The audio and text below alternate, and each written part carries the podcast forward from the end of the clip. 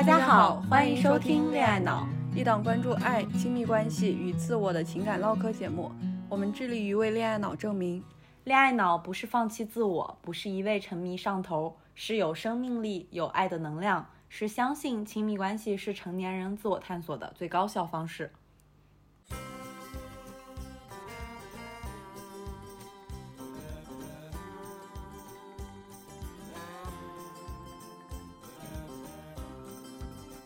我是肖一，我是胡晓，我爱男孩，我爱女孩。我一直相信自己是个恋爱脑，我一直不觉得自己是个恋爱脑。我拒绝恋爱技巧，我依赖恋爱技巧。我是热乎乎的小狗，小狗天下第一。我是拧巴巴的小猫，小猫宇宙无敌。拧巴巴什么鬼？强行对仗。总之吧，就是说我们是完全不同的女孩，连性取向都不一样，性格喜好也全然不同。但我们相信，恋爱脑不是一个贬义词。亲密关系永远是一面镜子，照出自己的问题和最真实的样子。我们期待和你接上恋爱脑的脑电波。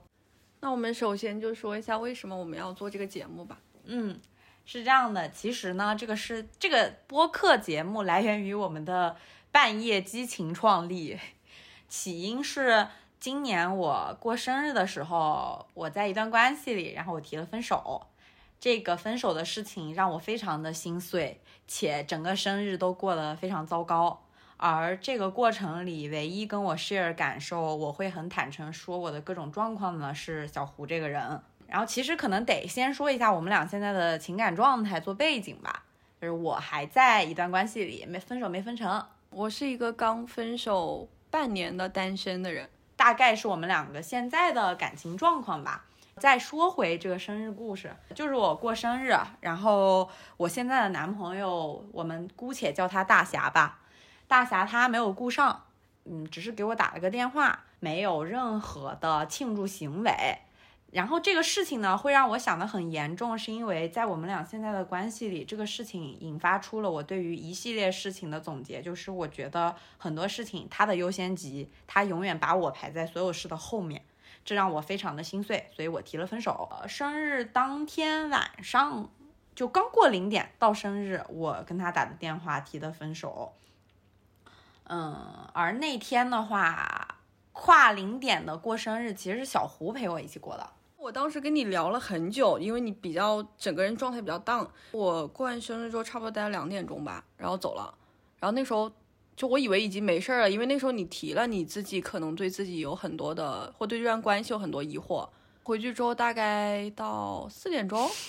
你就突然一下你就直接炸了一个电话过来，接了电话你就说你说你刚跟大侠打电话了，你说你跟他提了分手，但其实具体怎么分手这个故事是另外一个故事了。啊，我们想聊的是，其实分手这个事儿对我自己来说更像个导火索。我可能有很长一段时间在这个关系都有这个疑惑或者感觉，就是总被忽视，总被放在后面。更想说的是，相当于我在这一段关系里第一次很认真的提分手，而对方也给了我一些比较负面的回应。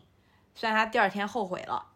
但是那个负面的回应会让我非常心碎。我有一点应激，大家可以想象，我在二十五岁生日的当天一整天，我没有办法去上班。我只能自己待在家里，我也没有办法跟任何人提起这件事，我也说不清楚。然后这个状态让我自己感觉很难受，因为我自己的性格是，我遇到什么情绪问题，我特别希望它立刻被解决，而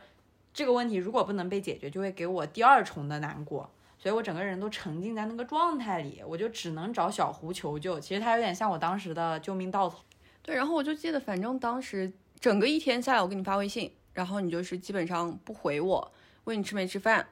你也不回我，就是跟死了一样。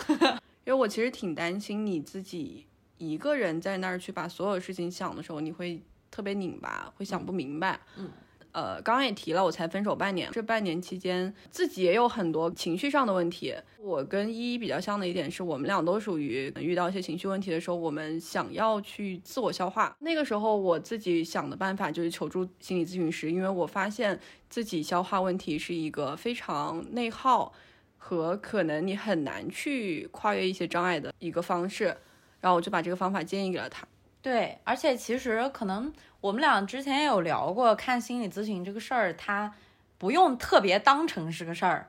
你就是需要一个人支撑着你，陪伴着你，把你心里那些想不明白的事儿说出来，有疑惑的、有情绪的事儿讲明白。所以当时我觉得我应该是快不行了，因为我的这一任男朋友在我生日当天也啥也没干，啥也没说，一整天白天我就自己待着了，就说要抱有期待的待着，因为你期待他可能会不会回来。对，因为我都已经提了分手了，而且我是很明确的跟他说过，我不是会以分手要挟人的人。当我提出的时候，我是真的真真实实的脑子里动过这个念头，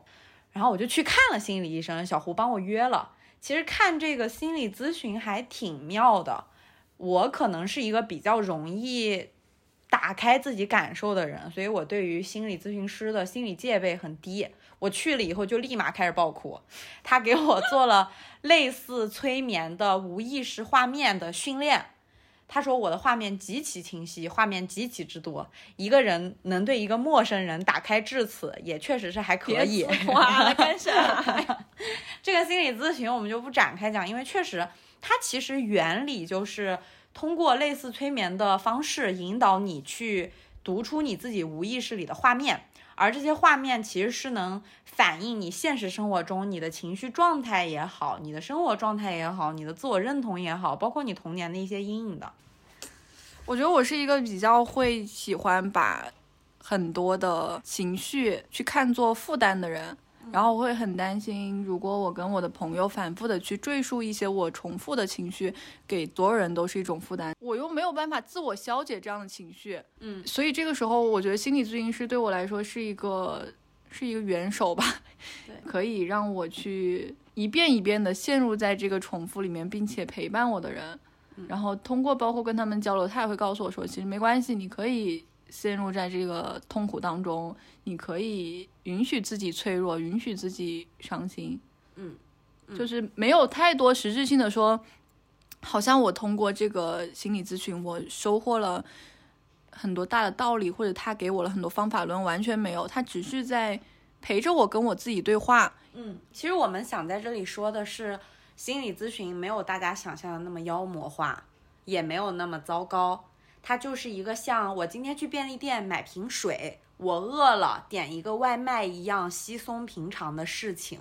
它就是满足你的一些需要，而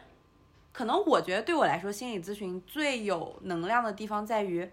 人常常是会被我为什么总这样而困扰的。心理咨询师就像你的心灵按摩师一样，按摩你的心灵，给你做一些 massage，告诉你，哦，你这样也行，你那样也行，你怎么样都好，告诉你你一切行为都合理，你一切行为你都可以接受。就心理咨询师其实对我们这种人来说，他可以没有用，他甚至可以不让我好起来。我哪怕见完了他，一直沉浸在那个坏的感受里，但是他对我来说最大的用处就是，他是一个会让我没有负担的倾听者。我知道我说什么，在这个人面前都是 OK 的，我不必感到有负罪感，我不必感到愧疚。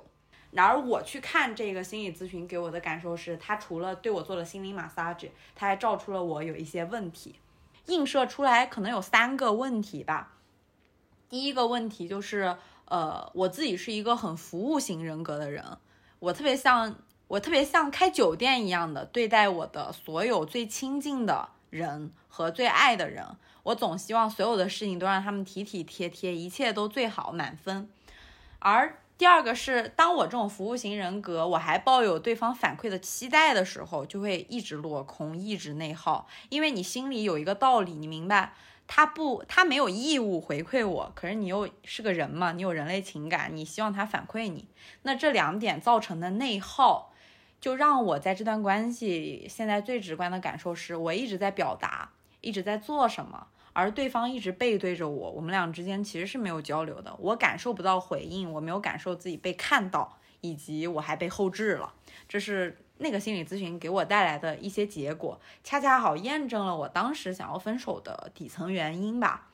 就其实是帮我无解的情绪找到了一个原因，帮你看见了你自己。对的，我做完心理咨询，上了出租车回家，我就给小胡打了电话，详细的描述了我的梦，好长一个电话，非常长。就那个无意识，如果大家感兴趣，我们之后可以单独开一期讲一讲。我觉得对我也做过那个，对我觉得那个是个很妙的体验。然后我们俩聊的过程里，其实就发现我们俩是有一个在恋爱里有一个特别大的共同点，我俩没法把谈恋爱里的争吵、矛盾当做小事儿。比如说，别人可能是我晚上吵架，我第二天早上起来我要去上班儿，反正冷战就冷战嘛，我把这事儿放一边儿。我俩没法儿，我俩做不到。就是所有感情里出现的小矛盾、小摩擦，在我们这儿永远都是大事儿，而且我没有办法把它搁置一边，先做另一件事儿，就是我们俩现在最大的问题。而这样的原因，可能会不会是因为我们把恋爱在生活中看得太重了？对，所以我们想，会不会有种可能就是恋爱脑？而且这个恋爱脑还有另一个好笑的事情是，我当时分手没分成，然后我半夜跟他汇报我的结果，汇报完了以后，我就自我打趣，我说我可真是个恋爱脑。然后给他做了个我自己的表情包，一张大头照，脑门刻着三个字“恋爱脑”。我们就发现，其实“恋爱脑”这个词，或者说大家对于这个词的讨论，大部分都是基于你得改掉恋爱脑，你得解决掉恋爱脑，恋爱脑是个问题这个角度的。我们就在想，恋爱脑真的是个问题吗？我其实不太喜欢“恋爱脑”在社交媒体上的定义。我去百度百科搜索了一下。现在百度百科的定义还算比较中性，他说，恋爱脑是一种爱情至上的思维模式。那些一恋爱就把全部精力和心思放在爱情和恋人身上的人，我们就可以形容他有一个恋爱脑。就是当你继续搜索以后，其实你会发现，社交媒体上对于这个标签会有一种，呃，谁是恋爱脑，你就有点卧槽，这个人完蛋了，哀其不幸，怒其不争那个感觉吧。对，就我有时候刷，比如说某音或者某书的时候，其实上面会有很多那种情感导师，然后他就会说，比如如果你不恋爱的话，你就可以跟这个人长长久久的过下去；那如果你有恋爱脑的话，你就会失去这个人，就是去畅咏很多女性在恋爱中应该怎么怎么样做。是的，就可能很多时候在国内的社交媒体上，恋爱脑它在某种层面变成了一个羞辱女性的标签。就是我自己其实是个女孩嘛，我还是会因为某个人说了一句“你好恋爱脑哦”，我心里咯噔一下，因为还没有自洽到说你随便 judge 我，我完全 OK 的那个状态。我们的的确确是会陷入爱情的女孩，但是我觉得更重要的也是我们还是陷入爱情的人类。嗯，这个事情一定不只是女孩的事情，因为你想，人类他陷入一个他本该拥有的情感体验，这件事有什么问题呢？这真的是我临时真实的灵魂拷问，因为你恋爱脑，它其实某种层面上是极度渴望亲密关系，也极度渴望感受到对方，渴望浪漫的感受，渴望伴侣的认可。有一些可能他确确实实需要把自己感受的情绪价值依附在对方身上的，但我觉得这些都很正常。呃，我们这里想要。讲的一种恋爱脑，或者某种层面上我们想讨论的事情，它不是过去狭隘的那种病理性的恋爱脑。我承认这的确有，它是一种唤起机制，让很多人生命中有一些不太好的病理的特征都被引发出来了。但是我们今天其实是想讨论一个更加广泛的恋爱脑，就是我愿意付出一些我自己的时间、精力、成本，去换取一份情感体验。然后我极度的希望把自己感受到的这些东西外化，我想要寻求一种浪漫关系，这不该是错。每个人，不管你觉得自己多理性，你永远会有一个阶段，在这个关系里，是你想要抛却自己去靠近另外一个人。在我看来，这是更有生命力的体现。就比如说之前小胡，他天天分手痛哭流泪难过，我觉得这个人超级有生命力，我完全没有办法哭那么多天啊，就是非常非常累。很尴尬，现在说这个，嗯，但确实哈，我觉得亲密关系的参与者他是需要全情投入的，而且他需要你去具备较为宽泛的意识边界，你才可以 be able to 跟随对方，然后你可以看见对方、爱对方以及感受到对方的爱，嗯，这是需要你去花非常多的时间精力来达成的。就没有没有所谓一蹴而就的灵魂伴侣，我我觉得包括我跟依依成为好朋友，其实我们也花了很多的时间，包括我们进行了非常多的沟通来去让我们去建立这样的链接。嗯嗯，是的，然后我也觉得，就是如果说，比如说你对你的未来可能有期许，希望能够遇到一个亲密的伴侣陪你走很长一段路，或者你有期待能够在关系中收获更多的成长吧，我觉得你需要去以一个有生命力的心态来面对亲密关系，这样的话你才会有很大的收获。就可能在我们这儿，恋爱脑某种层面代表的就是这个人更有生命力。另外，其实，呃，恋爱脑这个流行概念也会让我天然的心生警惕吧。比如说，你有的人很冷静，他可能恋爱的头一个月他非常上头，那这个过程里他是不是所谓的恋爱脑呢？他是不是抛却了自己去靠近另一个人呢？可能这一个月里他本来可以跟朋友去约会的，但我就是想要跟眼前的这个人继续待在一起，他会适时的放弃呀。我觉得这如果真要按社交媒体上的恋爱脑定义来说，他也算，我觉得这个东西没有问题。然后另外。我还有一个想法啊，就是恋爱脑被现在这样极端扁平的去定义，甚至被批评，有一部分原因会不会这不是恋爱脑的问题呢？咱换个思路，还有一种可能，是不是男的不行，或者说关系中的哦，对不起，关系中的另外一半不行，关系中的另外一半不行，因为我觉得亲密关系中其实，因为我们东亚吧，缺少很多那种爱的双向教育，大家。没有爱的语言，没有爱的行动，很多都觉得要收着，就常常会在亲密关系中存在很多不对等的情感付出啊。就小胡可能还好一点，就我这种，呃，直女的恋爱故事中，不对等的情感付出是非常非常之多的，因为对相对来说会多一点。嗯，因为我之前看过一句话，就是说无助它通常是施展权力的一种方式。这在我看来，就是很多我过去恋爱里直男扮猪吃老虎的方式。他往往在我们遇到感情问题或者感情困难、遇到磨合期的时候，大部分人会装作不理解、听不懂。我觉得这问题不大，糊弄过去，放弃掉在这件事里履行自己解决情感问题的义务。恋爱脑其实有时候是关系里更倾注精力和更努力的那一方。然后大家一直在指摘那个对这段关系用心的人，maybe 他做的方式错了，他使的劲使错了地方，但是我觉得更应该被关注，一直活在阴影里被大家忽视的，就是那一群没有履行他足够多的义务，因为做的少就错的少的人，可能这就是爱的一种能力。因为我感觉很多时候这种恋爱关系里的不对等，是因为他既想享受这个东西带给他的甜蜜体验，又不想付出太多。偷懒，一个是偷懒嘛，一个是占便宜。我觉得这也占便宜啊！你占便宜就算了，得了便宜卖乖，还要告诉对方：“哎呀，你别恋爱脑，你这样我受不了，你太恋爱脑了。”那前面那些甜蜜的时候你怎么不说呢？哎，是因为我跟女生谈恋爱谈的可能比较多，因为我我感受这个事情好像在我身上发生的相对较少。因为刚刚小胡提到这一点，有一个很神奇的。嗯，事情。我就感觉啊，我身边在一段关系里的女孩，如果是呃异性恋，感情里出现问题，总是女孩在焦虑的想办法，男孩往往啊比较好的，稍微有点良心的，他的做法是，哦，亲爱的，你告诉我我哪里有问题，我改，差一点的就是摆烂放弃，我爱咋地咋地，你自己看着办嘛。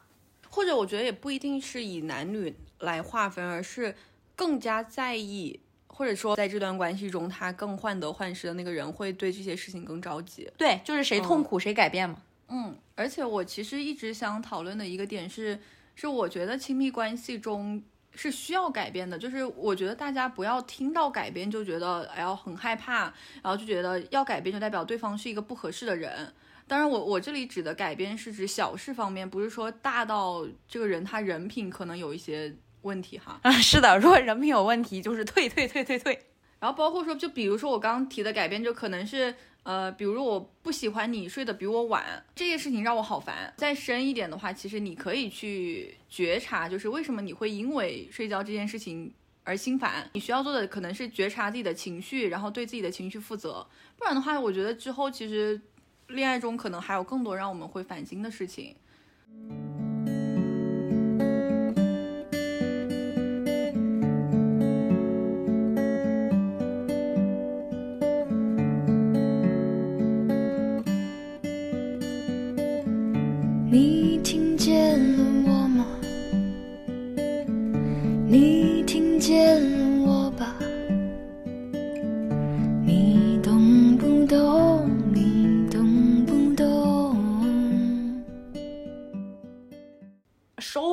就是我们想聊这个播客，是在我看来，我觉得恋爱脑是一个，如果我们能通过做这件事情改变一些些社交媒体上对于恋爱脑这个词的定义，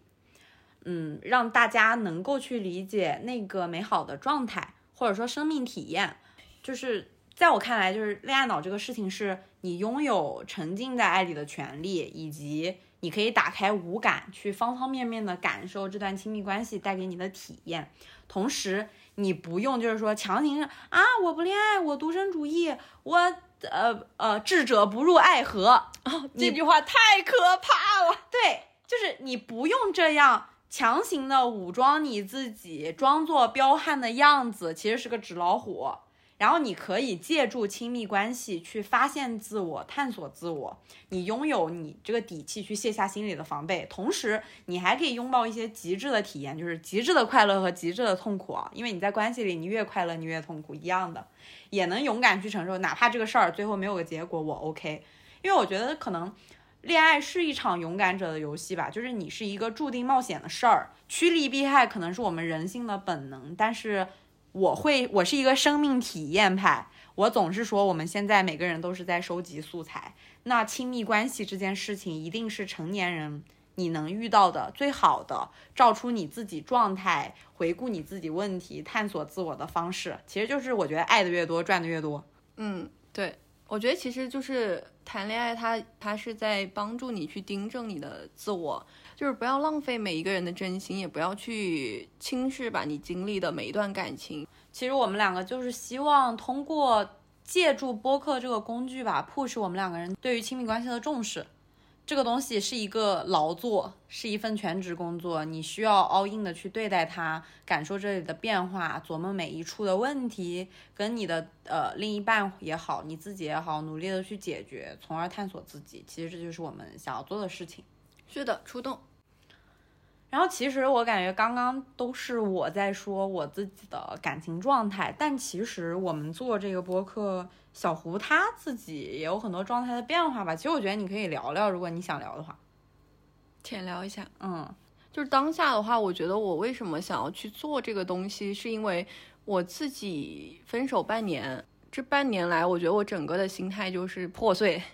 就是重灾区，整个人的心理效能就是非常非常低，就是没力气，就整个人飘着。对他现在就是，如果要形象化，他是个灾后重建的废墟，且也建不起来，搭两天就破了，搭两天就破了。我希望能够通过做这件事情，再去重新的把自己整理一下吧。昨晚跟依依聊天的时候，然后我俩聊到说，你觉得你心里的世界有几多少人？嗯，然后我当时心里就想，可能也就四五个人，就是没有办法让他们进来。说到刚刚为什么我这就是分手会对我来说爆炸了的感觉，是因为我觉得我把我上一段关系那个人放进来了。本来你的世界就这么小，你就只有四五个人，然后你把这个人放进来，然后这个人啪一下又走了，嗯，然后这种感觉你是你是很需要去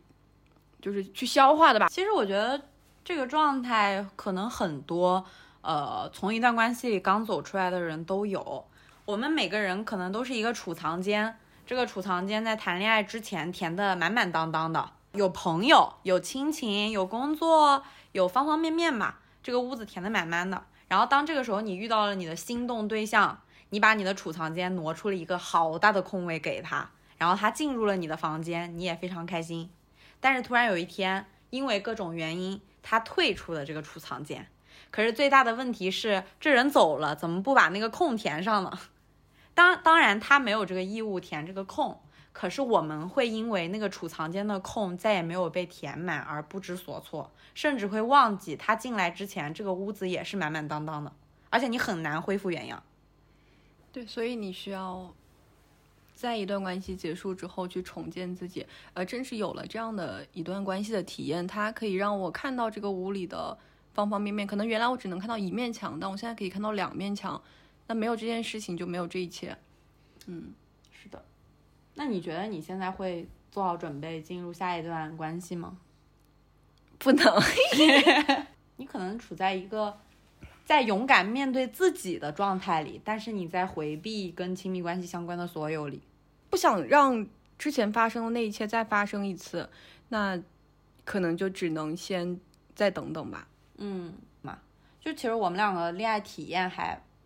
差异蛮大的。我二十五岁，然后我现在这段感情是我的第三段正式谈的关系，就是 relationship，不是 date。呃，我第一段恋爱断断续续、乱七八糟的谈了差不多快八年，就是早恋，从初中一直谈到大学一年级、二年级这样。呃，中间有分手啊，当然。然后第二段感情可能是两年前，然后那一段感情就只有三个月，剩下的就是现在的这一段，我跟他已经在一起一年零一个月了。嗯嗯，我是属于那种挺能空窗的。而且是那种毫无 date 的空窗，然后我是属于特别不爱出门，就是要么就是出去旅游了，要么就完全不出门，自己一个人能玩的特别好的那种人。然后我可能也不会因为自己是独生的状态有非常想要恋爱的欲望，我很少，我基本上都是全靠缘分，一切自然而然的那种人。对，其实我和依依的情感体验还蛮不一样的。就我有蛮多那种情感经历，就是在高中的时候哈，就有很多那种露水情缘，然后非常短。那我就属于那种一遇到问题就会提分手，基本上其他的空窗阶段，我就不停的在 date，嗯，就通过朋友介绍啊，或者是刷软件之类的。而且我记得你有说过一件你忍受不了对方缺点就立刻分手的非常离谱的事儿，在我 看来。那啊哦，其实那件事情是大学，就我是经历过那件事情之后，整个人才会对整个就是所谓感情，它是需要经营的这个概念有一个清晰的认知。是，呃，大学的时候谈了一个恋爱，谈到大概第三个月的时候，然后我俩就非常冲动，就说要合租，然后他就搬进来了，然后他把他的化妆品放在了我的书桌上，我本来书桌上只有。五分之一的地方放了东西，他放进来，我书桌上只有五分之一的地方可以用。我当天就是整个人特别特别难受，就我觉得个人的空间被侵犯了，然后我不知道该怎么跟他提这件事情。我觉得这是代表我跟他生活观念的一个极大的不同，而且我特别过分，因为我当天是我是跟他发短信分的手，因为我不知道该如何面对这个人说，我就微信说，我说我们分开吧，你把你的东西搬出去。所以就是因为对方抢了我的桌子而分的一单手，我觉得也没那么不喜欢他，但我当时就觉得这件事情不行了，不能忍受。嗯，对。其实我我跟小胡那种情感体验，我们俩很像两条基金线，然后我是上面只有三根红线，嗯，状态不一样。他的那个基金生命线里全是点，大部分都是点。呃，我最近正在面临的一个课题就是，我 date 了非常多的人，就在过去的两年中，但是我非常非常非常难喜欢上一个人。我迎接每一个人的门槛会比较高，就是我如果对一个人心动，我就是一定会追他，我喜欢那个人就一定会跟他在一起啊，我没有办法跟我没有情感连接的人去 date，这个事对我来说很难，嗯，所以我就是属于那种做精派。就是我每一每一段恋爱，我都很想老农民劳作似的把它耕耘好，遇到问题就解决，什么事就磨合看看再修复。其实基本上我都是这种状态。那我为啥呢？就是我遇不到遇不到那个喜欢的人呗。其实我感觉我们两个可能代表了两种类型恋爱的人。我是属于那种也不叫感化吧，就是改变派，觉得什么事情都有改变空间的。其实我会比较羡慕小胡，因为感觉他更像是，在他没有遇到那个 the one 或者某种程度上疯狂上头的人的时候，他是筛选逻辑的，这会更保护自己。其实我会有一点羡慕这种筛选逻辑的。你没有办法对人进行筛选吗？在我我的那个筛选是没法在任何关系里的筛选，就是 maybe 是我跟这人没有任何连接，他只是我的工作伙伴。可能不是你喜欢一个人的门槛太高，而是你的 date 门槛太高。对的，对哦，对的，对的，对的，可能是我的 date 门槛但我们其实某种程度上都在筛选，只是你筛选的阶段比我更靠前。我需要通过我们可能吃一顿饭，嗯，了解之后，我来判断我喜不喜欢你。但你可能在见到这个人的那一个瞬间，和你跟他的头两句陌生的，甚至通过网络也好，好，你就已经把他给 pass 掉了。嗯，哦，对。我们俩有一个很大的差别，就是我跟这个男朋友刚认识的时候，小胡当时也差不多遇见了一个人，然后我们俩几乎跟两个人在同一时间发生了一些感情的初步阶段吧。然后我的做法特别简单，就是我对这个人，我回来跟他汇报我跟谁约会去了什么什么，我的话非常简单，我就是我有感觉，好有感觉，来感觉了。我可能讲了一大通我们俩做的什么事，小胡都不知道这人男的女的，多高多瘦几岁干嘛的。相反，他是我的完全相反面。他回来了以后，他不会先说有没有感觉，他会先告诉你这个人高不高，瘦不瘦，嗯，会不会画画。做什么？他很喜欢会画画的。嗯，或者是做什么职业？不要不要征婚，不要征婚，说正事儿。嗯嗯，然后呢？对，就是我们两个，就是我会有一点完全跟着感觉走，他反而会比我更有条件，或者说有一些标准，我反而是那种很虚无缥缈、毫无标准的人。这可能也是我 date 门槛高的原因吧，因为没有标准。我我其实最近也在想这件事情，就是我觉得我在跟你交往的过程当中，我在学习你情感上的很多东西，然后再去 review 到我过去的感情当中，为什么我在就是我过去那几段关系，为什么最后会跟别人在一起，而这么多段 date 都不行的原因，其实跟我在一起那几个人最后都是好像也都是靠感觉成的，而不是靠我去筛选他。而当我对一个人启动筛选机制的时候，去进行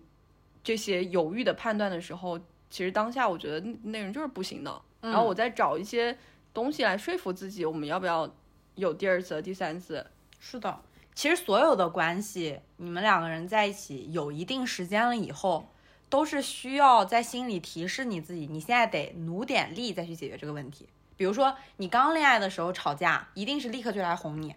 时间久了以后，大家知道这个人不一定会立刻离开，安全感够了以后，你就会啊，我过一会儿吧，我等一会儿吧。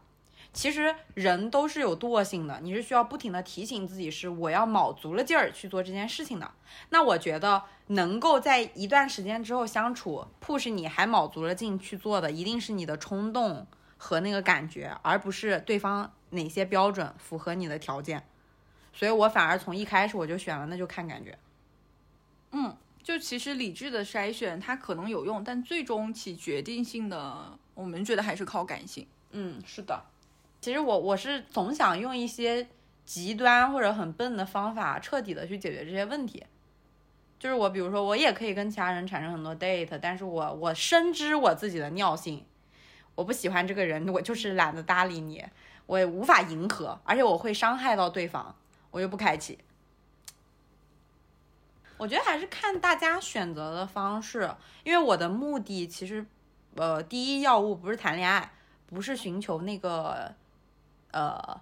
性方面的感受，或者说恋爱方面的感受，其实我有时候我能感觉到我自己需要的是强的情感回馈，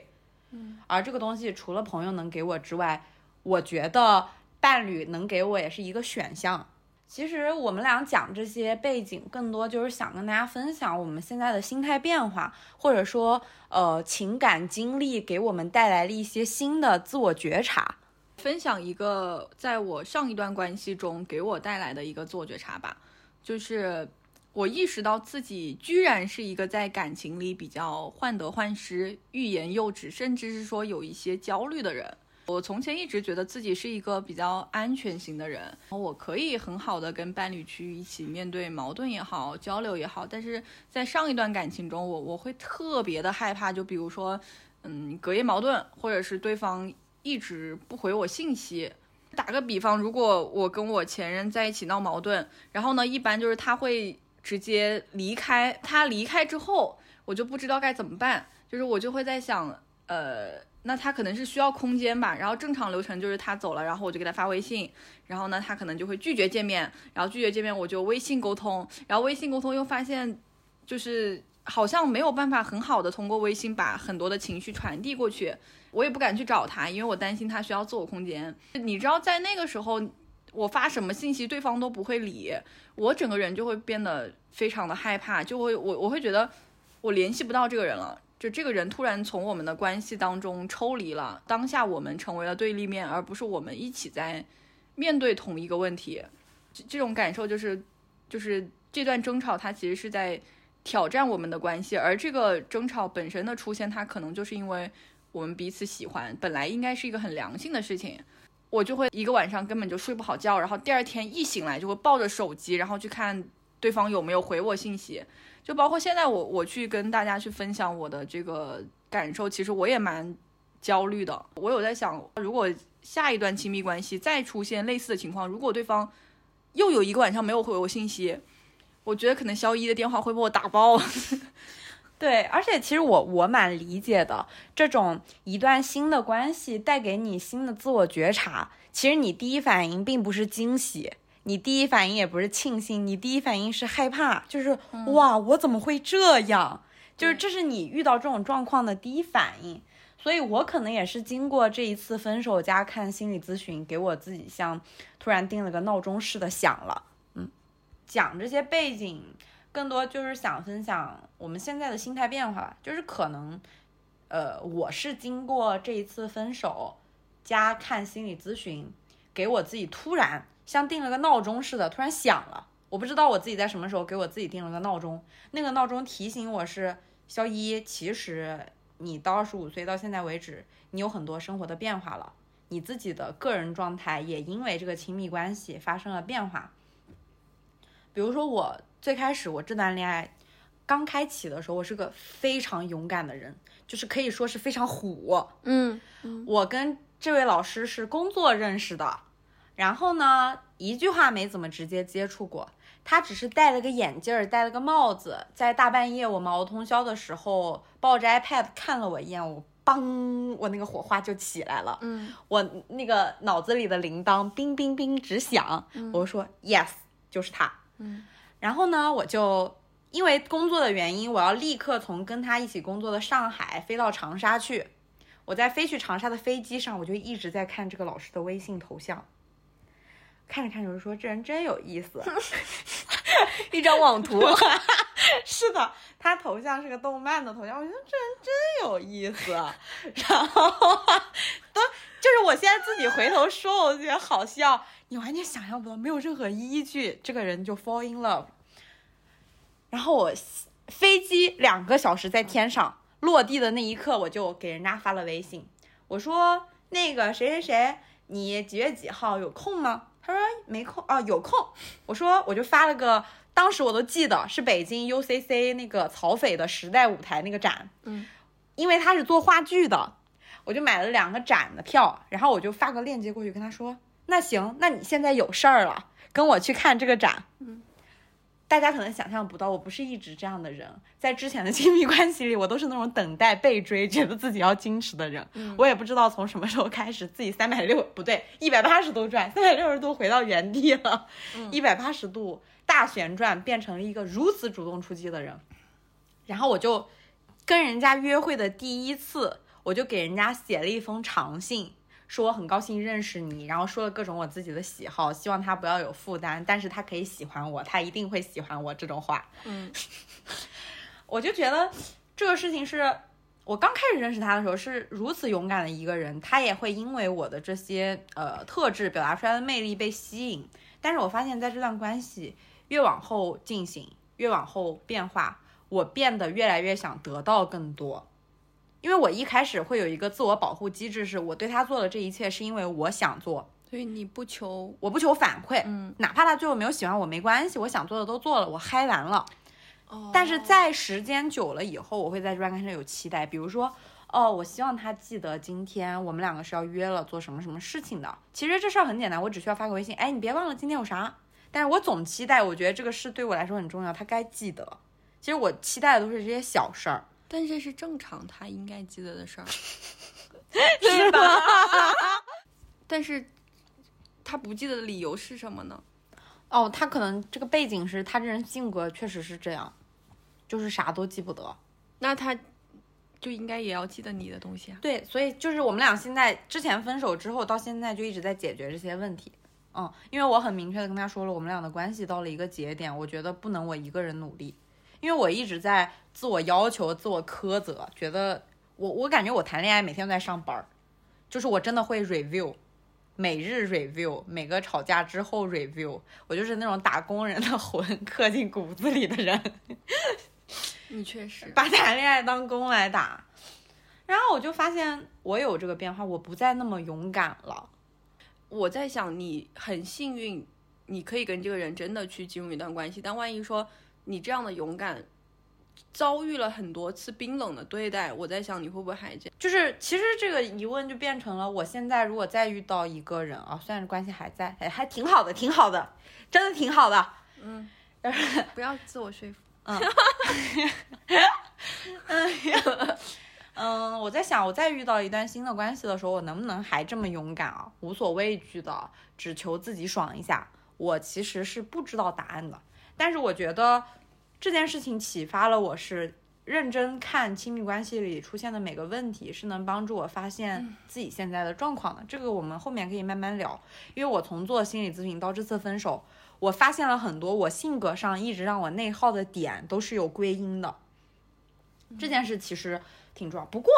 我一直相信我自己是个恋爱脑啊，因为我对这件事情就是抱有极大的热情和极大的沉浸式的感受。你一直相信？是的，我一直相信，而且我一直热爱做这件事情，感受我跟他关系的变化，因为我觉得这是我了解这个人的过程。我更多的时候是我老说，就是你谈恋爱要打开五感，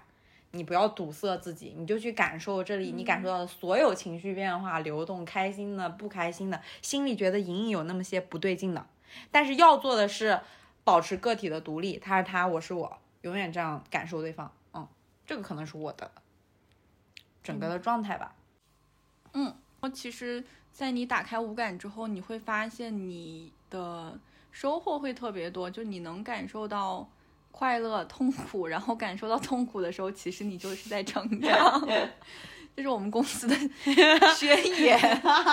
通过上一段感情，发现自己其实不是特别会哄人，我就开始在想为什么，然后我就发现好像在我的童年当中，以及说我在过往的亲密关系当中，我从来都没有被哄过。就比如说，嗯，小时候父母会让我自己去把这个事情给思考好，然后我们再冷静下来聊一聊。然后亲密关系中，我会自然而然的在前几段关系中，我就会说。啊，我现在有点生气了，你给我五分钟，然后我思考好了，我 OK 了，然后我们再来聊，然后我会通过这样的方式来去哄好自己吧。所谓的就是我我我一直的观念就是，我觉得人们需要为自己的情绪负责，然后我也不希望我的情绪是需要依靠我的伴侣来负责的。但仍然哈，就是人还是需要哄的。当我自己觉察到自己缺少这样的能力之后，其实我们都有了新的一个选择，就是我可以选择去学习这个能力。我也可以选择继续去面对自己，成为一个不会哄人的人。那这些其实都是需要有，我觉得是一段无感大开的亲密关系，才能让我意识到这个问题的。是的，其实就是在亲密关系里，你可以打开无感，你就赚的更多。嗯，总的来说是这样。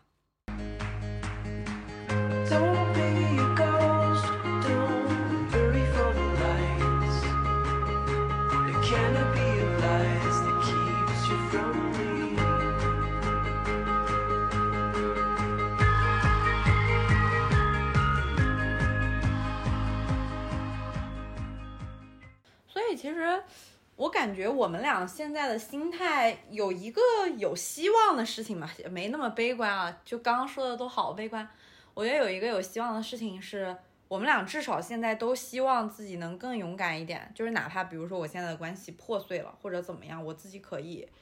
面对这个心碎，然后走出来。然后你也会希望自己能够自己状态更好，在现在这个状态里再淬炼一把，能更好的拥抱新的生活吧。我们俩可能都会这样，所以就我们对恋爱脑会产生疑惑，这事儿真的是个问题吗？需要解决吗？因为我感觉我们刚刚沉浸式的讨论恋爱这事儿，恋爱感受这事儿，就是一个本身很所谓恋爱脑的行为，因为我们在为这个东西消耗自己的脑力精力，我本可以用这些事情去做别时间去做别的事情，但我们一直在讨论，这其实就是个恋爱脑的反应，那它真的需要解决吗？对，就我们其实想强调的就是面对，就戒断痛苦，你感受到的其实只是单向的快乐，是你自己粗暴的去放弃了你自己能成长的可能性，能感受到更多好东西的可能性。我还是想补充一个，是，嗯，刚刚其实我们聊了一些心理对于恋爱脑的定义，就是有一种价值观叫做恋爱脑，你需要解决这个问题。它已经形成了一种网络共识的代名词。可是我自己本身，我拒绝摆脱恋爱脑的原因很简单，我对于这种网络共识的黑化，我会天然有警惕和抗拒，因为你无法想象一个人类生活里的价值观如此扁平、如此极端，没有歧义。就所有人听到这个词都觉得它是贬义的时候，我就会警惕。嗯，对，因为你你不可能用一个词，除非是大坏蛋、王八蛋这种词，你可以很极端说这事儿是我们有共识的，因为好多好多年了，所有人都这么说，它只被用在极端的坏人身上。但“恋爱脑”这个词，我觉得还不至于此。那这种极其极端和扁平的价值观，那你如何去实现呢？假设我们就认好“恋爱脑”是个坏词儿，那你如何去实现解决这个东西呢？价值观是可以很简单粗暴的被讲出来的，那某种层面意味着你去实现这个解决恋爱脑动作的时候，他的手段一样粗暴。你不可能说啊，我是个恋爱脑，我要解决这个问题。你，我的妈妈，你帮我什么？哦，你，我的朋友，你把我打醒。哦，你是我的老板，你让我怎么怎么样？不可能解决恋爱脑这个问题，永远只能靠你自己去解决。然后你现在就掉入了一个陷阱是，要么你把自己变态了，极端的异化，逼着自己去接受这种价值，放弃恋爱脑，从而放弃沉浸式的恋爱感受，像躲避流感一样去躲避这样恋爱脑的状态，甚至自欺欺人说啊，智者不入爱河。然后放弃掉很大一部分可能对你来说有足够生命体验可能性的事情。如果这件事情你无法靠借助外力去实现，那就只能靠人的异化、自我的异化，这太畸形了，这整件事情都太畸形了，就是解决恋爱脑这个事儿。所以我觉得大家要做的就很简单，就是你把自己全情去投入一段关系，然后你打开五感去感受对方，你们双向付出得到幸福。为什么要解决掉这种生命体验了呢？就是可能有人会说啊，那我上一段恋爱谈的很糟糕，我现在这个恋爱谈的很糟糕，那是那段恋爱和那个人和你匹配度的问题，它不是恋爱本身的问题。对，就是其实这一点我我补充一下，在上一段关系刚结束的时候，其实我自己对自己是有很强大很强的不接受的情绪在的，就是我会，可能是因为我太全情的去投入这段关系，所以我才会受到这样的痛苦。然后那我就反向走，那我就不要太投入，我就不要太喜欢，那我就不会再去受到这样同等的伤害。因为可能真的有很多事，我觉得这个事儿都不只是恋爱了，是很多很多事情是大家往往会把一段糟糕的体验，你总想去盘它为什么糟糕，然后大家因为要想明白这个事儿其实很难，没有人敢说自己想的明白。最简单的方法是通过否认这件事本身，来从而解释为什么你那段关系这么糟糕。比如说，你否认恋爱不要全情投入这件事情，就是恋爱不能全情投入，会对你来说 easy 一点。因为当你面临真相的时候，是那个人和我当时不合适，那个人和我当时状态不好，甚至是我自己那个时候的状态不好。你是在否定对方和否定那个时候的你自己，这个痛苦会更直接扑面而来，所以否认事情本身会更简单。比如说我，我今天还跟我一个姐妹聊天，她就是刚分手。然后，因为她很难从那个分手后没有被填满的空空荡荡里走存活下来，她都不要走下来，就是存活不了，睡不着觉。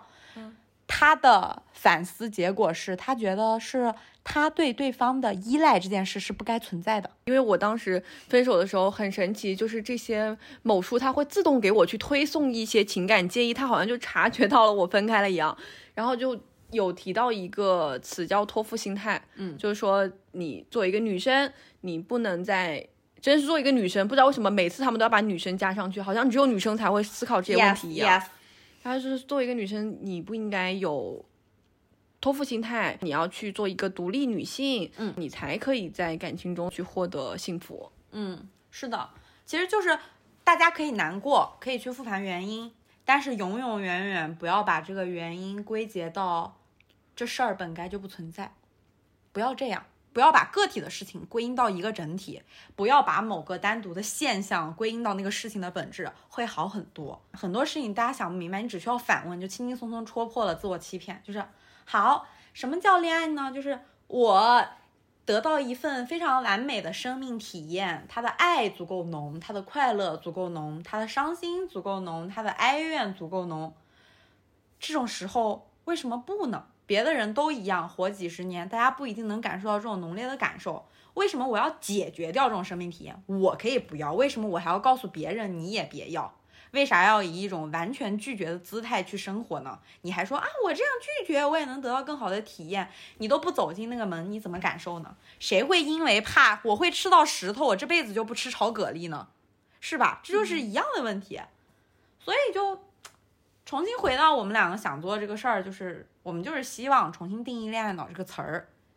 可能有人会说，哎，你现在揪着这个词一直讨论，不就是没有摆脱社交媒体给你的范式吗？其实不是，我觉得我们两个之后可以逐渐的不再用“恋爱脑”这个词，只是跟大家聊恋爱体验。可能第二期就不用了。对，可能第二期就不用了，因为我觉得一个有社会共识的词，我们更好的能向大家介绍我们到底想聊什么。至少别人没有听过这个播客的朋友，罢了吧？对，只是为了点 题，大家进来知道我们在聊什么，我们不用被这个框架限制。更多的是希望大家通过亲密关系去认识自己，这是第一点。第二是，呃，珍惜亲密关系，去收获美好的生命体验。大家重视生命体验这件事，因为可能恋爱脑是，也不是恋爱脑，就是这个恋爱的生命体验，它是一个珍贵的状态。它意味着你在二十多岁、三十多岁、四十多岁、五十多岁，甚至你七八十岁，你依然有生命能量。去对亲密关系投入，而对百分之八十的人吧，对亲密关系的投入程度，你随着年纪的增长会递减的，因为你生命里有更多的事情占据你的对，而且其实对于大多数人来说吧，你进入一段亲密关系，你是需要 take 你很多的精力的，就是你你脑子里会有一个那个想法是很累，再去跟一个新的人去重新。介绍一遍你自己，你去重新认识一遍这个人。如果你每一年都要谈一个，那你每年都要做一遍，多累啊！所以你年纪增长之后，你会更更加懒吧？可能。对，其实这个事儿我也想补充一个感受，就是我是那种谈恋爱我总想特别认真谈的人，因为我会觉得大白话做精不做多。其实这个事儿很简单，你可以选择做多不做精。你也可以选择做精不做多，你可以选择不做，都可以选择自由。对，选择自由，但是你判断的标准就是你有没有从这些事情里获得更多的或者有新的生命体验，这就足够了。嗯，然后我说的那种可能更多的更呃适合于正在关系里的人，不是那种还没谈恋爱的人啊，是正在关系里的人，可能大家偶尔都会冒出想法是眼前这是一个旧的人了。嗯，然后你想要一个更加新的生活状态，你自然而然的会对现在的生活挑剔，有很多很多的问题，有很多很多你觉得解决起来很难的事情。但如果你有一点点舍不得，你可以多试试看，因为简单的方式是换一个新的人，这又是一段新的关系了。人吸引人的可能每个人就是那一坨那一包东西，你永远靠那包东西吸引新的人。你总拿这包东西吸引一个又一个新的人，其实挺累的。就是小胡刚刚说的，你不停的认识新的人，不停的解释。如果可能的话，我们更希望大家可以试试看，能不能一直是旧的人，但你们永远收获的是新的感受和新的关系。当然啊，这个需要幸运，也需要两个人一起努力。我其实一直觉得这个事情就是一个面对矛盾的能力和处理问题的方式。对，然后每个人不同。那有些人他就是觉得。可以再撑一撑，就是现在觉得就是不行，但这个可能，他就是很多感情结束的一个大的原因吧。嗯，然后另外其实第二点是恋爱这个事儿，因为我是个理工生，对不起，还瞧不起理工生呢，有问题。就是，嗯，我会觉得谈恋爱这个事儿是个经济学的事儿啊，明白？就很简单啊，你选择一个你非常喜欢的人。和选择一个你较为喜欢的人，你至少都要在这两个人身上投同时投入三个月的时间。然后恋爱其实是一个很，你投入的东西可能是五十，你产出可能会有五百，夸张了，有的人可能是两百的事儿。你低估了这件事情，你去回避投入，或者说你把你有限的精力消耗在一个没那么喜欢的人身上，其实都是降低了你的这个投入产出比。就是你同样是三个月的时间，你花在一个你极度喜欢的人身上，和你花三个月的时间在一个一般喜欢的人身上，你收获的生命能量是差很多的，这个咱们得承认。所以其实你错过了一件，如果你不重视恋爱或者亲密关系这个事儿，你是错过了一件你投入一点点就能收获更多的可能性。嗯，这是我的感觉。所以就是咱得追求一下性价比，生活可以有一些性价比在这些事情上。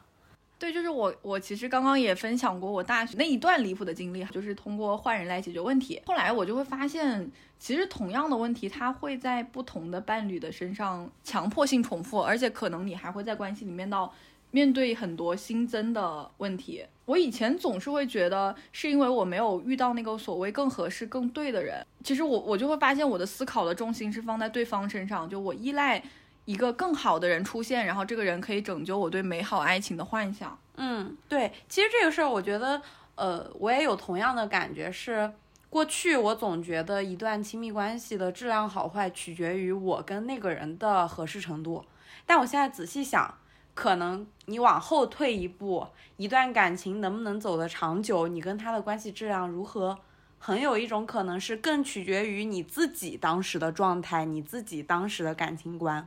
嗯，这个事情我还挺有共鸣的。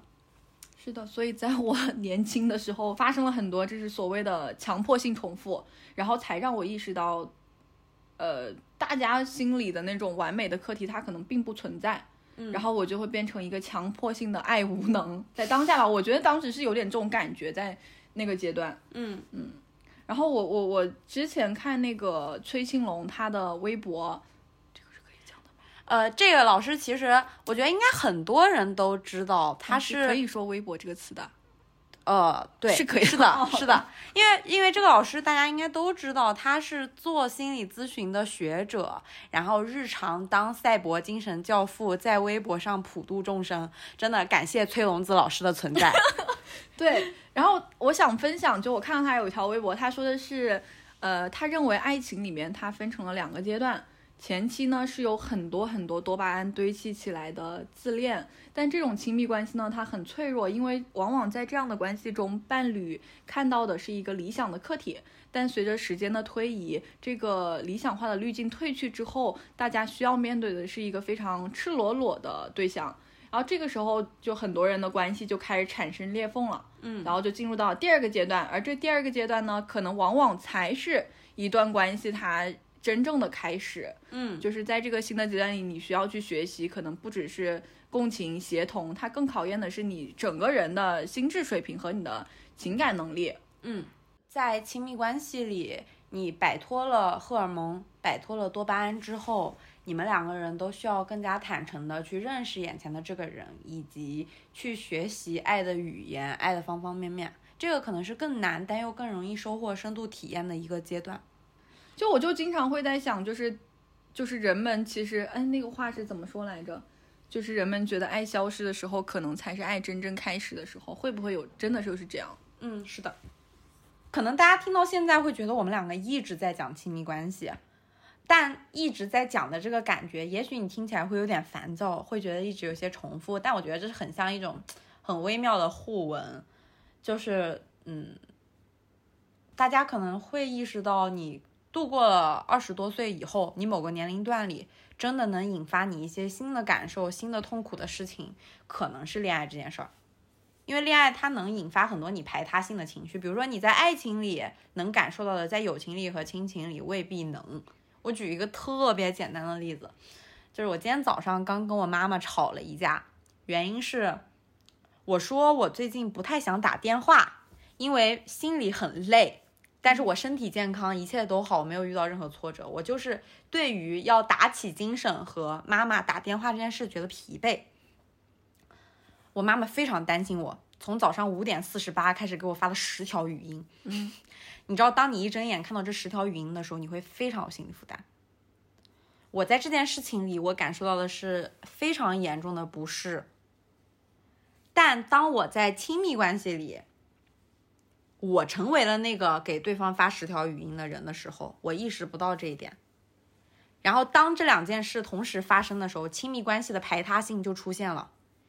因为亲情这个关系没有人能退出，但是亲密关系是有退出机制的。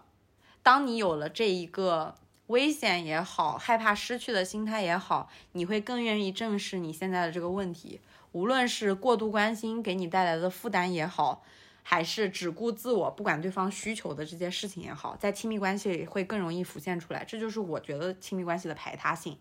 它也会让你察觉到很多你自己这个人不好的、阴暗的、你不愿意承认的部分。这其实是一种很高效的自我实现手段，因为你。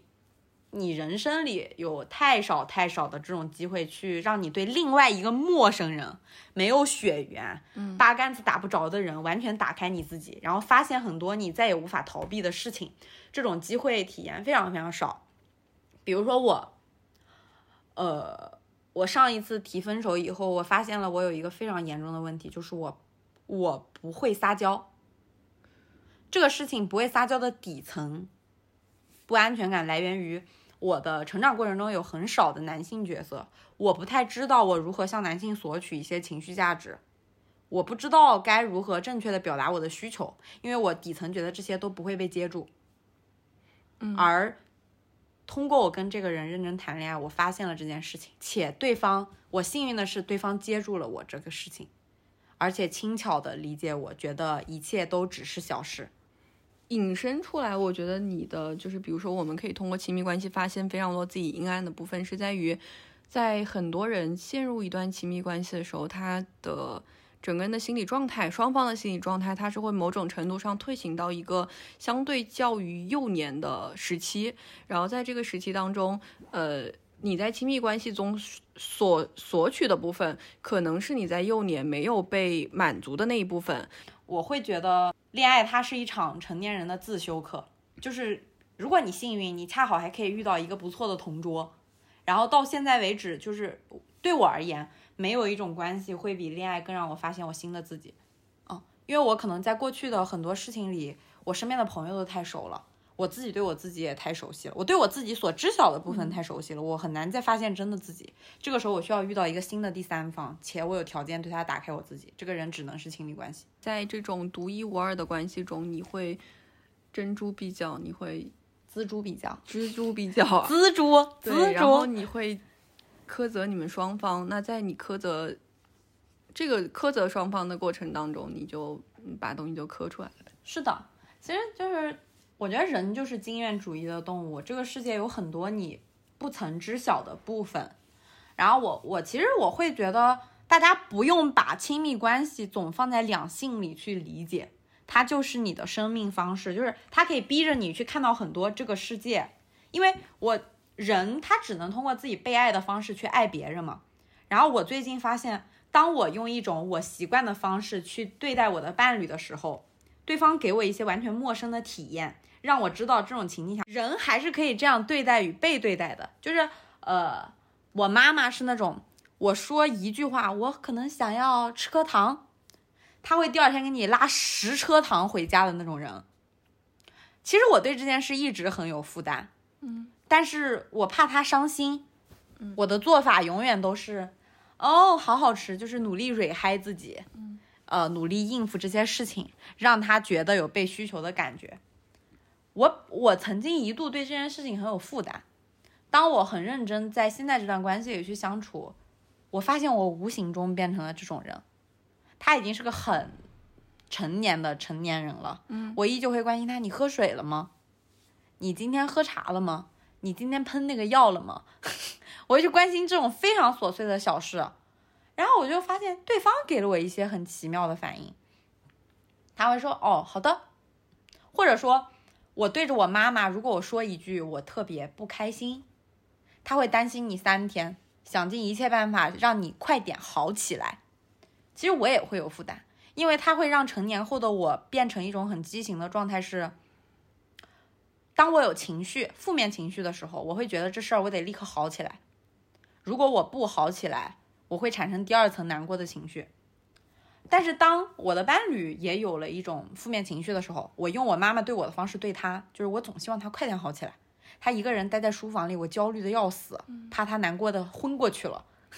可是你仔细想，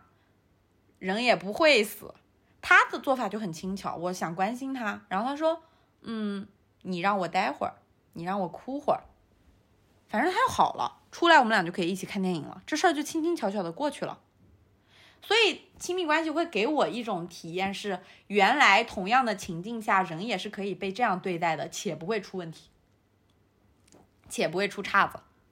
这就是我的感觉。我那些过去我我从别人对待我的方式里学到的方法，也可以换一种方式。这是亲密关系给我最大最大的新奇的体验。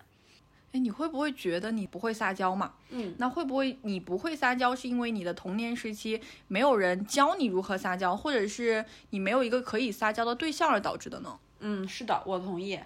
嗯，的的确确，你在亲密关系中发现的自己的很多问题，归因都可以归到你童年被别人爱的方式里的。我确实好像小时候没有过特别多撒娇的经历，因为我的家庭教育给我的就是，你遇到情绪，你有很多自己的冲动，你是需要，哪怕你是个小孩儿，你也是需要自己想清楚的。但我觉得，呃，这种习惯性重复没那么糟糕的原因是。差别在你要意识到自己在一个惯性的模式里，而这个模式是家庭和你童年的记忆带给你的，这个模式是别人教你的，但你自己去判断它 O 不 OK 是第一，你有没有意识到这件事情，这个东西在你身上打转。第二是你有没有试着去摆脱这个惯性，从你现在亲密关系这个新的人身上去收获一种新的可能，且反自己的惯性。比如说，有些人他在亲密关系中，他一遇到矛盾，他就会自然的，他就开始声音变大，他就开始争吵。其实这是你自己的一个防御防御机制的自然的开启。对，那可能会不会是因为你小时候你被这样对待过，或者你在学习你父母这样对待别人的方式？是的。就包括呃，可能有一些人生气的时候会说一些重伤对方的话，因为最亲密的人，你越知道说什么重伤他，很有可能是小时候你看见身边亲密的人被冲突冲昏了头脑的时候，他也在用一些极端的语言去伤害沟通的另一方，这些可能都是你小时候学习的结果。嗯，而且我觉得，呃，我现在觉得一切都在好转的。迹象是我发现我不再用过去被对待的方式对待我现在的恋爱对象了，我在用他对待我的方式对待他，这就是一个很好的信号吧。因为我可能一开始会需要非常努力，需要打起精神让自己去反那个惯性，可是它会让我的内耗好很多，因为我的精力、我的注意力都放在了如何实实在在的改变我们俩的相处模式上，而不是存在自己心里。因为我过去就是一个做非常多、考虑非常多、思索再三、永远怕伤害对方的那个状态。但是现在，我用现在这个伴侣教会我的方式，就是因为你们足够亲密，你可以允许一些小问题让他自己解决。他需要你的时候，他自己会找。他是一个有主观能动性的人，不错。你不用把什么事都想到最糟。其实我觉得，就是这种亲密关系带给你的转变，你看到一些你世界之外的世界。请希望大家都能重视亲密关系，收获美好的感情体验。不用美好吧，收获厚重的、浑浊的、多维的、复杂的，让你有能量的生命体验。嗯，是的，打开自己感受爱的能力。是的，其实就是，我觉得感受爱能力真的很重要，因为你刚刚讲的就是，如果你没有打开这个感受爱能力，你就不知道，我察觉不到这些我自己的变化。对你察觉不到，而且你会把。就是所谓的矛盾统一归因成，呃，可能这个人不合适，或者或者恋爱不该这么做，对，或者是这这个恋爱里有个恋爱里女孩忌讳这十点，对，就是如何让男友更爱你，请不要做这六件事。而且而且，尤其是一个 良好的亲密关系，它是需要我们去感受爱和学习对方爱我们的方式的。是的。嗯，当然我们可以只学好的。如果对方爱我们的方式是非常糟糕的，也可以不学。嗯，这样。对，韩炳哲之前书里面有说说，其实当当代的现代人爱已经消除了，就是没有了，因为大家根源都是在爱自己。其实我们所说的这个爱的感受是，假设每个人都有一个自己的情感房子，在这里你觉得一切感情的处理方式该是这个房子里的一切。但是当你遇到一个新的人的时候，请你试着努力的走出自己这个房子，去看看他的。其实就是这样，很简单。对，他会，你你到最后不是失去了你的房子，而是你拥有了两座。是的，嗯，这种感觉非常美好。但它的前提一定是你先保有自我。对，你的房子要很坚固。对，这个事情我觉得我们可以在之后的节目里慢慢的一小件一小件的拆解清楚去聊。我们更想说的就是，这个播客一方面可以聊恋爱，另外一方面也是，呃。反正我吧，我自己是，我希望给自己一次旁观自己的机会。就比如说今天我说完这些，我再去听的时候，我能知道我的所思所想到底是什么。我旁观自己的时候会更清楚，这其实是我做这件事情的初衷。因为我，我有一次给朋友发一个工作语音，录了一个一分钟的视频。我录的过程里，当我在回听的时候，我发现一句话，那只是个结论，类似于苹果是红的，天是蓝的这种结论，我居然用了也许、大概、可能这种词多达四到五个，就是可能某种层面上呈现出我现在的状态是，我不太相信自己的感受，我不太相信自己表达出来的东西，我非常恐惧这个东西被任何人 judge 挑战，所以我不敢。嗯，所以我觉得做音频这件事情会让我去回顾、旁观我自己，嗯，这是我想做这件事的另一个原因。我觉得我简单来说做这个东西的目标就是希望能够持续我现在的状态，短期来说继续的进行自我探索，然后让我开心一点。很打工人，真的，短期来说，长期来说，长对，然后接着就是长期来说，就是我觉得所有的我们的对话、我们的输出，它本身就是在加速我们的思考。嗯，然后我希望自己有更强的思考能力吧。可能在未来，如果说，比如说，哦，我面对很多不开心的事情、想不明白事情的时候，我可以更加的自洽的去面对，让自己的整个的心理效能再更强大一点。嗯嗯，是的。所以其实，嗯，我觉得聊挺多了，我们可以最后说一下自己，对，说 说一下自己的结论，也不叫结论嘛，叫恋爱观，或者说对于自己现在状态的理解吧。嗯嗯，我有一个很妙的地方，我是一个谈恋爱里特别喜欢给对方我的使用说明的人。绝了，这个是就是就是我我很难在恋爱里有特别强烈的情绪，因为我会告诉对方，我不怕你不懂，我告诉你原因，我不怕你理解不了，我解释给你听，我特别有耐心。我怕的是你拥有了我的使用说明，你却不这么做。嗯，其实我是把所有让我心碎的权利交到对方手里了，因为我没法欺骗自己是他不懂，他不明白。对我给了你有伤害你的权利，然后我相信你不会伤害我，但是呢，如果你伤害了还是会伤害。对，但是我觉得我这个方式其实对我来说效率更高，因为我已经把所有自我欺骗的可能性都排除掉了。我给了你使用说明，如果不这么做我会伤心，你还是这么做，那我就可以更快的离开。对，嗯是这样的，所以我就觉得亲密关系是全职功课，就是他需要你们是可以长期做朋友的人，因为你们才能这样好好的双向沟通。而且在恋爱中，如果你有付出感，你想对对方好，你想为他做什么，那就去做，因为你在恋爱里这种看似利他的事情，最后爽的是你自己。我现在还是会相信这件事啊。你爽的是你自己，但是不要在分手了、心碎了以后回顾过去，把所有的错都埋在这个过去的付出里。No，不是这么回事儿，朋友们，我觉得付出就是爽自己，一定要抱着这个心态，千万不要相信那些不要对男朋友做这几件事会让他离你越来越远，不珍惜。No，一个连你对他好都不会珍惜的人，不是你要留住的人，你不必留住这种人，你要靠这种。利他的方式去筛选，我的筛选在这里，然后最后就是咱们讲的是一种弗洛姆的爱，哎，是的，是的。其实我跟胡椒有一个共同的，我觉得我们俩都相信恋爱的结果没那么重要，哪怕我只跟你走一段，但是我们能收获好的体验，这是最重要。嗯，对，就是，嗯，我觉得勇敢的面对心碎吧。对，是的，其实就是我们接受一切结果。但是把它当做全职功课，好好的对待。嗯，最后再跟大家强调一下我们的理念，我们还有理念我们有是什么？其实就是亲密关系这件事情，我们相信它是照射出自己问题吧，让你探索自己的一面镜子。相信这件事的人，就是我们所谓定义下的恋爱脑。以后也可以不说恋爱脑了。嗯，为了我们相信的这个信念。我们自然而然的，你就会投入自己的感受啊、语言啊、行动啊、解决问题的决心啊，去做一切努力。它其实更像是一种长期主义的爱情观，算吧，就是不是解决不了我就跑，它更像一种长期关系。它的底线就是不要自我伤害，对，这样就可以了。对，我的 ending。今天说了好多，其实都是急匆匆准备的，我们俩完全 freestyle。要不我们就说一个自己对爱情的寄语，或者期待，或者心愿来收尾。那你先说。我我有两句想说的，哦，有一句引用一下，就是我特别喜欢一部剧《伦敦生活》嘛，我超级喜欢那个。然后里面神父在一个婚礼上，他有说过，就是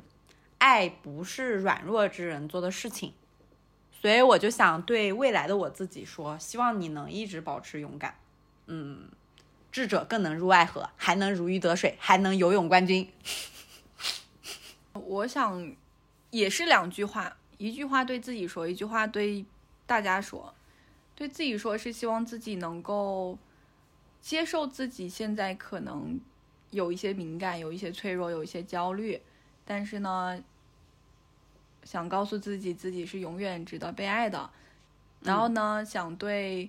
在听播客的朋友们说，希望大家都始终拥有可以再一次的勇气吧。嗯，然后日渐成长为更安宁的人，和过去的伤痛和解。嗯我们之前一直在看《再见爱人》，我觉得《再见爱人》里的郭柯宇很能代表我们心中对爱情和恋爱有能量的人，就是不管他受没受过伤，是否有过很多年在感情里的受挫都不重要，就是他永远有重来一次的勇气和那个特别有韧劲儿，就是我觉得他在恋爱状状态里非常非常有韧劲儿，郭柯宇。所以呢，最近我们一直在听。对对对对对，直到对的人来。下面让我们为大家倾情献唱一首，结束今天的 播客。谢谢大家收听，谢谢大家，下次在脑电波相接吧。八。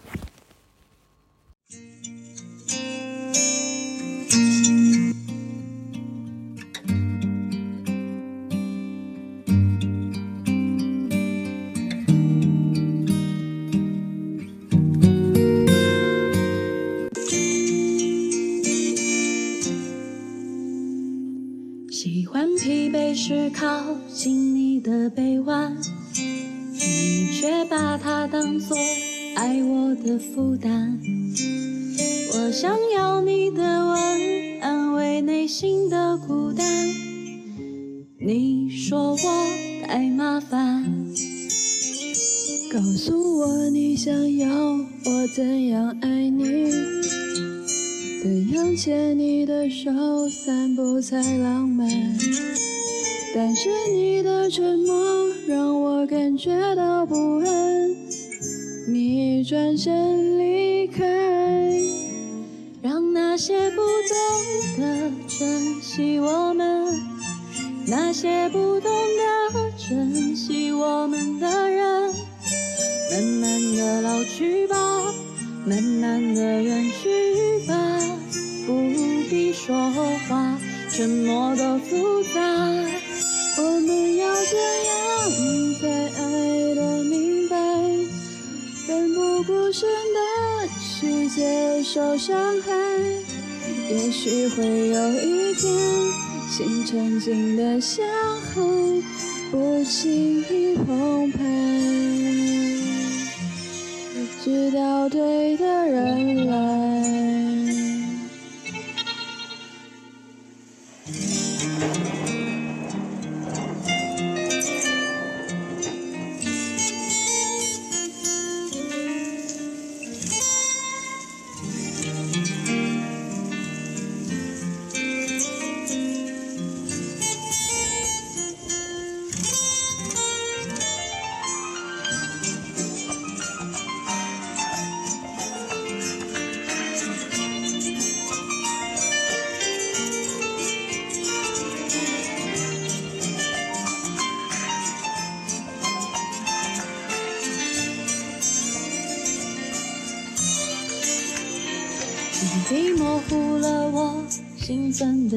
情，寂寞呼啸而过，抱怨个不停。我在你的门外，独自等你回来，等到天色发白。你在街角路灯下停住脚步，